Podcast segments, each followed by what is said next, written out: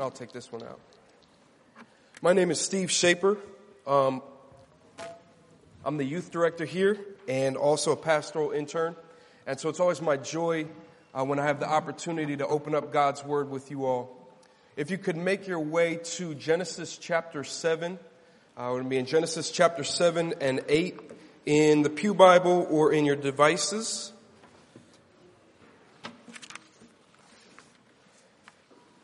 And as you're turning there, as I was thinking about the flood, I was thinking about this idea that when things are familiar, it can become common. Something's like real familiar to me, it becomes common, and it loses its value. It loses its importance. I was thinking about when I was just a little guy. I was a little kid. I would be coloring or drawing in the pew at church, and when the pastor would say, "May the Lord bless you and keep you. May he make his face shine upon you and be gracious to you. May he fill you with countenance and give you his peace." And I would perk up and I would look up because I knew that was the benediction. I knew it was time to go, right? I would go get my snacks. They would have donuts after church, and I really looked forward to that. And I knew the words by heart. I could rattle them off. I knew what it said, but I didn't really embrace what it meant. I didn't know what it meant, and I lost the value in it. And I think the same is true for stories like the flood. Many of us who've grown up in the church, we've heard the story of the flood over and over. We heard it as just a little kid because there's animals and there's beautiful colors in the rainbow, and it's a really vivid story. But we can't miss its value and its power. So why don't you follow along as I read.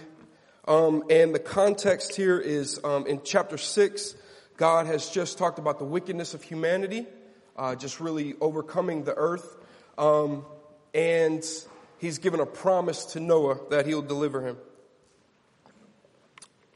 Why don't you follow along as I read, starting chapter 7, verse 1. Then the Lord then said to Noah, "Go into the ark, you and your whole family, because I found you righteous in this generation. Take with you 7 pairs of every kind of clean animal, a male and its mate, and 1 pair of every kind of unclean animal, a male and its mate, and also 7 pairs of every kind of bird, male and female, to keep the various kinds alive throughout the earth. 7 days from now I will send a rain on the earth for 40 days and for 40 nights, and I will wipe from the face of the earth every living creature I have made." And Noah did all the Lord commanded him. Let's jump down to verse 17. For 40 days the flood kept coming on the earth. And as the waters increased, they lifted the ark high above the earth. The waters rose and increased greatly on the earth, and the ark floated on the surface of the water. They rose greatly on the earth, and all the high mountains under the entire heavens were covered. The waters rose and covered the mountains to a depth of more than 15 cubits. Every living thing that moved on the land perished: birds, livestock, wild animals, all the creatures that swarm over earth, and all mankind. Everything on dry land that had the breath of life in its nostrils died. Every living thing on the face of the earth was wiped out. People and animals and creatures that moved along the ground, and the birds were wiped out from the earth. Only Noah was left, and those with him in the ark. The waters flooded the earth for 150 days. Continuing in chapter 8. But God remembered Noah and all the wild animals and the livestock that were with him in the ark, and he sent a wind over the earth, and the waters receded. Now the springs of the deep and the floodgate of the heavens had been closed, and the rain stopped falling from the sky. The waters receded steadily from the earth, and at the end of 150 days the water had gone down. And on the 17th day of the 7th month, the ark came to rest on the mountains of Ararat. And the waters continued to recede until the 10th month, and on the 1st day of the 10th month, the tops of the mountains became visible. Let's jump down to 15. Then God said to Noah, "Come out of the ark, you and your wife and your sons and their wives. Bring out every kind of living creature that is with you, the birds, the animals, and all the creatures that move along the ground, so they can multiply on the earth and be fruitful and increase in number." So Noah came out together with his sons and his wife and his sons' wives, and all the animals and all the creatures that moved along the ground and all the birds, everything that moved on land came out of the ark, one kind after another. Then Noah built an altar to the Lord, and taking some of all the clean animals and clean birds, he sacrificed burnt offerings on it. The Lord smelled the pleasing aroma and said in his heart, "Never again will I curse the ground because of humans, even though every inclination of the human heart is evil from childhood. And never again will I destroy all living creatures as I have done." Let's pray together.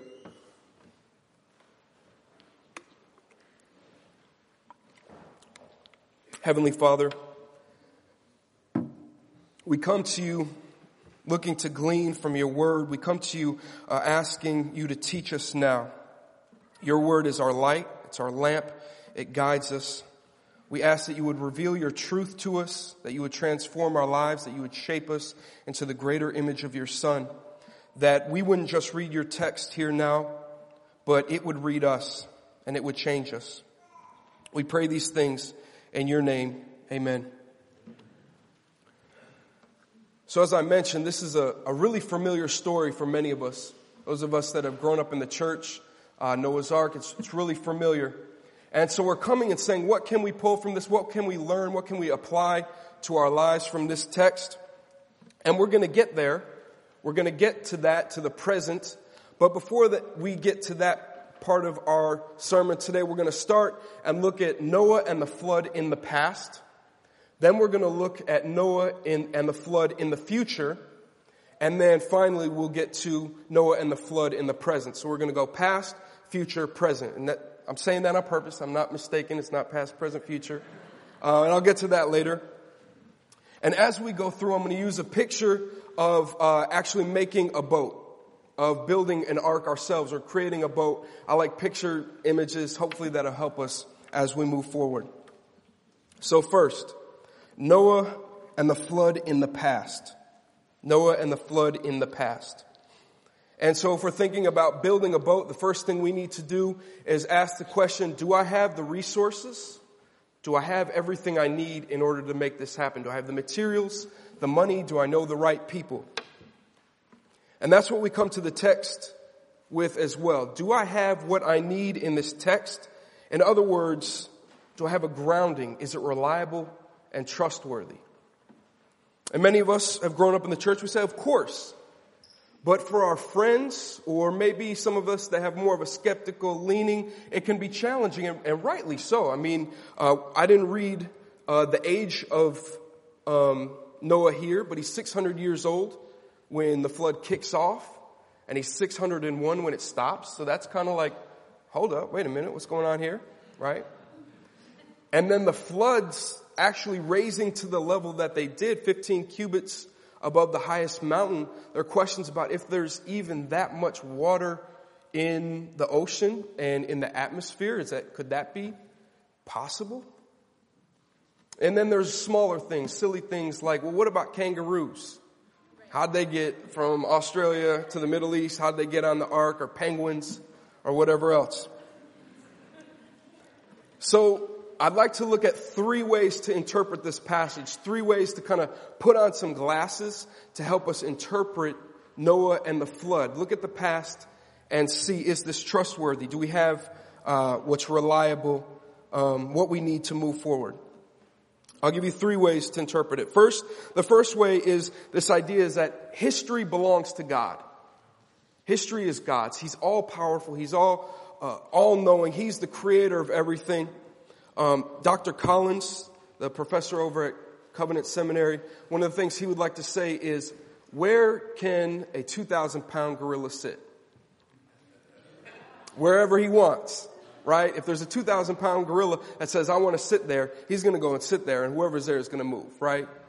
And the same is true about God. When you look through the lens at the flood, God is all-powerful. He can do whatever he wants. If he created the earth out of nothing, if he spoke light into existence, if he created the Milky Way and all the galaxy, surely he can raise the water level, right? So this is one lens to view. This would be more of the direction that I view the flood. Another direction, another lens that we can view the flood is through the lens of an ancient person. Okay? So at this point, in human history, even in Scripture, what we see is that humanity hasn't dispersed to all parts of the earth. That comes later in Genesis 11 with the Tower of Babel, right? So all of human history, all of humanity is concentrated in this particular region.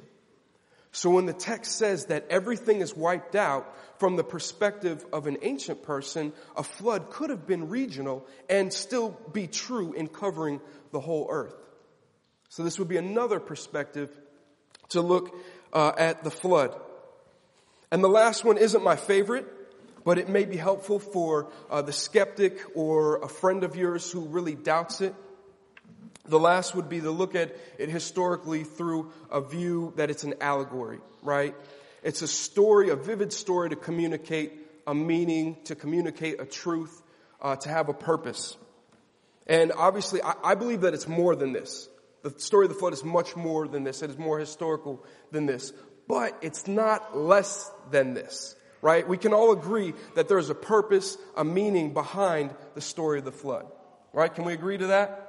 Okay, so these are three ways that you can interpret the story. And with that, I like to think that we have the materials to move forward. We've looked at the past. We can learn something from this. It's from God. We can move forward. So that brings us to our second point, and that is Noah and the flood in the future. Noah and the flood in the future. And in thinking about building a boat, we've got all our materials, we've got our resources, and now what we need is a blueprint. You need to look at what you're going to do now that you have the materials and resources. I need a plan for moving forward. I mentioned earlier, we're going past, future, present, and the reason we do that is because often in Scripture, that's the way that God does it. A lot of times in prophecy, in the Bible, God tells you where it's going. And in light of where things are going, now I know how to live right now. Okay? So that's why we'll get to the present later. First, we need to see the future. But you say, hold up. How is the flood about the future? That happened a long time ago. What does this have to do with the future? Well, we just have to look at the way that Jesus applies the flood in order to see that the flood is for us and for the future. In Matthew 24, the disciples are coming to Jesus and they're asking him, what's going to be the sign of the end of the age? In other words, what's going to happen when you're about to come back and judge everything? And Jesus responds like this. Matthew 24, this is verse 10. He says, many will turn away from the faith and will betray and hate each other. Verse 12, he says, because of the increased wickedness, the love of man will grow cold. And then 36, still talking about the same thing, talking about the day when he will return. But about that day or hour, no one knows, not even the angels in heaven nor the Son, but only the Father. As it was in the days of Noah, so it will be at the coming of the Son of Man. For in the days before the flood, people were eating and drinking, marrying and giving into marriage, up to the day Noah entered the ark. And they knew nothing about what would happen until the flood came and took them away. That is how it will be at the coming of the Son of Man. So two elements I want to point out about the way that Jesus applies the flood for the future. Obviously, it's judgment, right? Difficult for us to talk about sometimes. Our Western ears, our modern ears, we don't like to hear the idea of judgment. But Jesus is talking about a decisive judgment when he returns and comes again. And he looks at the flood and says, look, people were wiped out, right? There was a decisive judgment that happened. But also, the second aspect in what Jesus says is that there's an increased wickedness. He said in verse 10, many will betray and hate each other. Verse 12, increased wickedness, because of the increased wickedness, the love of man will grow cold. And not only that, there's elements of it being common and normal. It said people will be eating and drinking. marrying and being given to marriage, right? Everything's evil and wicked, and it's just normal. And that's exactly the context and the situation in Genesis 6, right? In Genesis 6, not our passage, but before, the scripture says that the earth was corrupt and full of violence. And that violence came through people, through flesh, through men. And so I ask you today, where do you see evil, but it's just commonplace? It's just normal. When I read or hear the news of another shooting, I regret to say that so often I'm like, another one, right? Okay. When I hear a bombing in a marketplace, I move on. When I hear of a scandal of adultery or a scandal of incredible greed, I go, oh, typical. Evil is rampant and it becomes normal. And all the while, we struggle so much to hear that God is a judge. We don't want to hear that God's a judge, but at the same time, we give our approval in some way to the evil that we see around us. My wife was talking to a friend of hers after a tragedy. I'm not sure which tragedy it was. Like I said, there's so many. Maybe it was Sandy Hook or San Bernardino or the Pulse nightclub, or maybe it was the Syrian refugee babies washing up on the shore of the Mediterranean. Whatever the situation was, my wife was talking with a friend, and her friend said, I just wish we could take all the evil people, all the people that do these things and that are pursuing doing these things. I wish we could just take them all, send them to an island, and then let them destroy themselves, let them perish, let them be wiped out. It's essentially asking for the flood. And my wife rightly said back, but my heart is corrupt.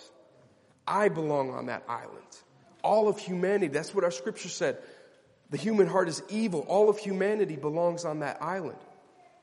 It's like when the prophet Nathan approaches David after he commits adultery and has her husband killed in the front lines. And Nathan approaches him and tells this story about a rich person, and he has all these lambs and everything he needs. But there's another person that just has one little lamb that he loves, and that rich man takes it. And David is furious. David's like, this should not be so. It should not be like this. And I just picture Nathan looking him square in the eye and saying, you are the man. You are the man. That's you. And I picture David just being shook. And of course, we know that he pens Psalm 51 and he repents. But he's shaken to the core because he recognizes that the corruption of humanity isn't out there. It's in here. And because it's in here, there will be judgment, right? The flood for the future. There will be a coming judgment. We ask, how can a loving God kill people? How can a loving God send people to hell? But probably a better question is, how is a God of justice and holiness accept me? How can a God of holiness and justice accept me into his presence to be with him forever? This brings us to our second part of Noah and the flood in the future.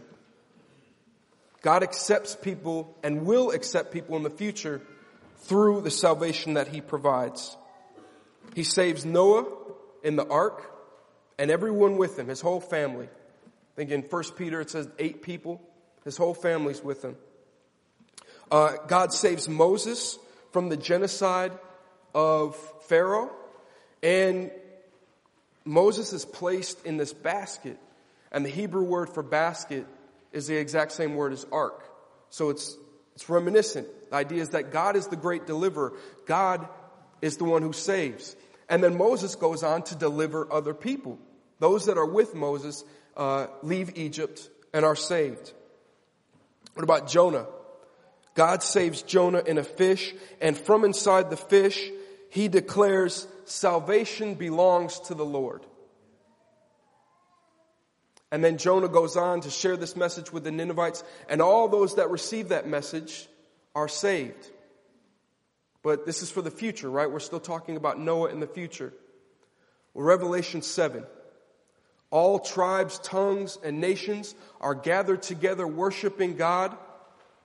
And they say, salvation belongs to our God. It says in a loud voice, they cry out, salvation belongs to our God. And this is the direction of the story. The apostles say in Acts chapter 4, there is no other name under heaven by which you can be saved. No other name than in Jesus Christ. And so if Jesus Christ isn't your testimony today, if he is not the God of your salvation today, look to the future. There will be a judgment. But in that judgment, there will be salvation in the name of Jesus. All right, let's move on to the present. Noah and the flood in the present. So we have our resources. We have our materials for the boat. We have our blueprint. And now the picture of the idea is, let's put it together. Let's get to work. Let's assemble the boat. So what I'd like to do is just pull out some application. How do we live this out? So in light of the flood, way back when, how do we live this out today? Well, the first thing to do is to live in obedience. If you're taking notes, live in obedience. When God speaks, do it. Real simple. Live in obedience. When God speaks, do it. In Genesis chapter 6:13, it says, God said, and by verse 22, Genesis 6, verse 22, Noah did. In our passage, Genesis 7, verse 1, then the Lord said to Noah, verse 5, and Noah did all the Lord that commanded him. It's kind of his calling card. It's kind of what he does. Chapter 8, verse 15, then God said to Noah, come out of the ark, verse 18. So Noah came out. To this point, Noah has not said about not one word, not a single word, but he does stuff. And in his obedience, we can apply what he's done.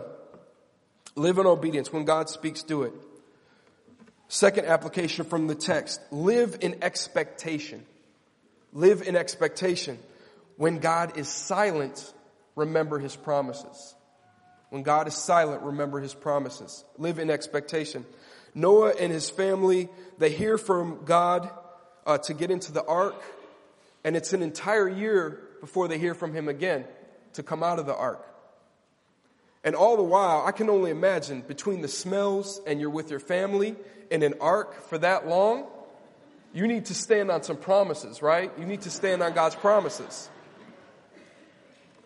And this is actually what Jesus is getting at in Matthew 24. The disciples are asking, when are you going to return? How are we going to know? And he's basically saying, be watchful. Live expectantly that he will return. Last point of application.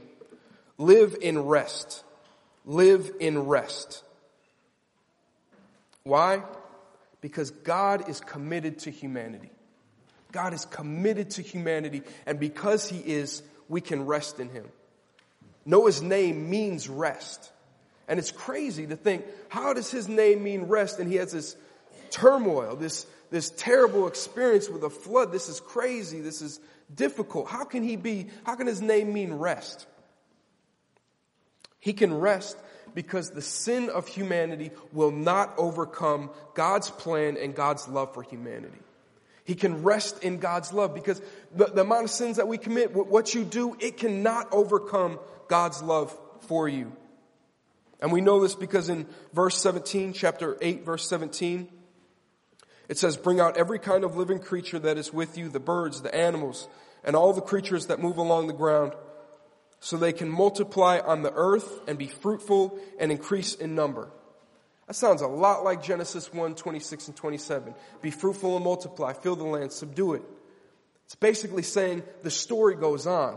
The plan is continued. Even though sin entered the world through Adam and Eve, God is not done.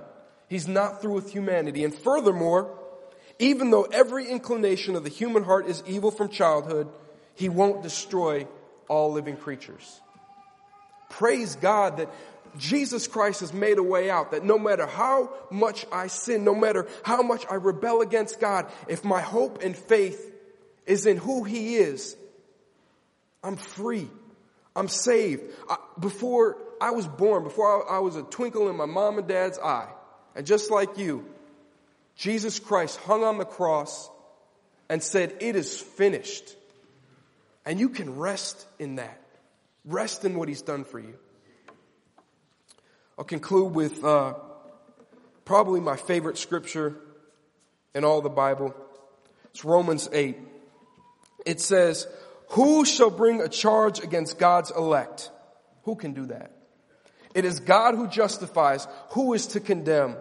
Christ Jesus, the one who died, more than that, the one who was raised, who is at the right hand of God, who intercedes for us. Who shall separate us from the love of Christ?" Who can do that? And he goes on to say, "For I am sure that neither death nor life, nor angels nor rulers, nor things present, nor things to come, nor powers, nor heights, nor depths, nor anything in all of creation, not even me, will be able to separate us from the love of God in Christ Jesus our Lord." Let's pray together.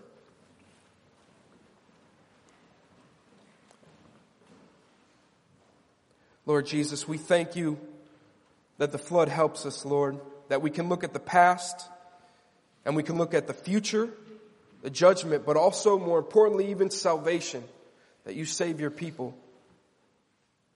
And that we can apply that to the present to live in obedience, to live in expectation, and also to live in rest. Holy Spirit, guide us, Lord. Help this truth reign in our hearts. Help us to live this out today and forever. In your name we pray. Amen.